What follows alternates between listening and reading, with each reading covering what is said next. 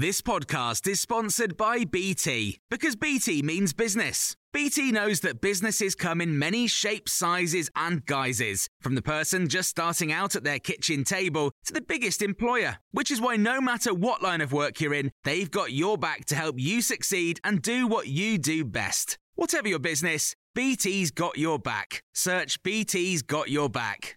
This is the Times daily briefing for Thursday, the 29th of December. Despite COVID cases continuing to grow in China, the government says it won't impose restrictions on visitors from the country yet. The US has become the latest to require coronavirus testing from Chinese travellers, with Italy, Japan, and Taiwan are doing the same.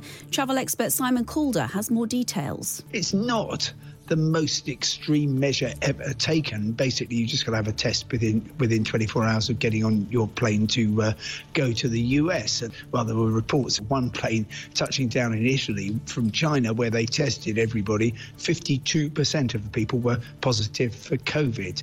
A missile has struck the Ukrainian capital Kiev as authorities report a wave of fresh attacks from Russian forces. A Ukrainian presidential office advisor says more than 100 missiles were fired across the country this morning. The number of fatalities is unknown at this time. Meanwhile, Volodymyr Zelensky has told Ukraine's parliament that the country is on track to a victory that all generations have dreamt of. This comes as a nation seen renewed Russian aggression against Kiev and Kherson.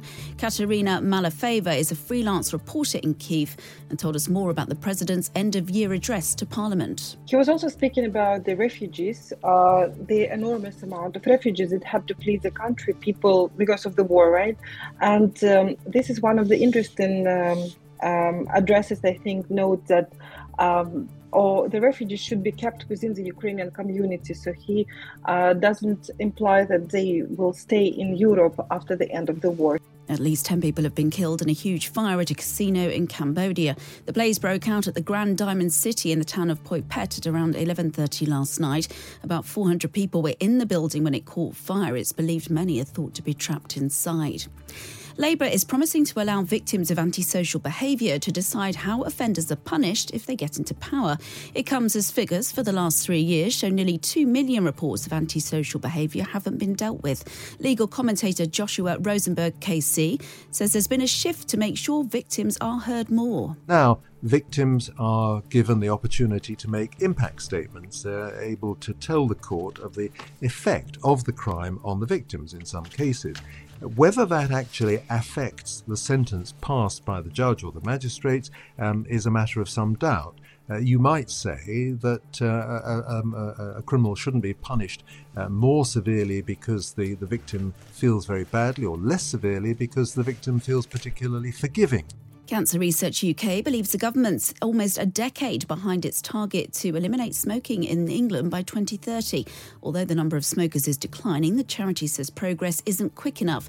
Professor Charles Swanton is Chief Clinician of Cancer Research UK. Why that is, uh, is due to a number of things, including um, reduction in funding of uh, stop uh, smoking practices um, and support for people um, who are current smokers, help them quit. These are the major reasons um, that due, due, to changes uh, and uh, reduction in funding for uh, stop smoking practices that have affected this target and a used deodorant and a dustpan and brush have been ranked as some of the UK's most disappointing gifts. The list, compiled by which, also includes out of date chocolates, books about conspiracy theories, and vodka given to a pregnant lady.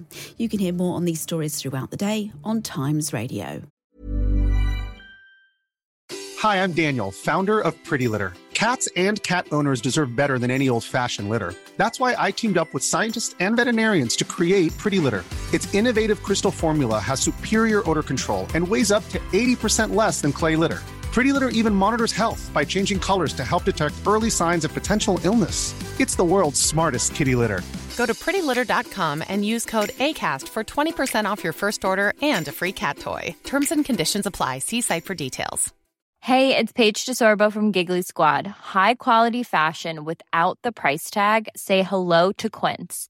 I'm snagging high end essentials like cozy cashmere sweaters, sleek leather jackets, fine jewelry, and so much more. With Quince being 50 to 80% less than similar brands.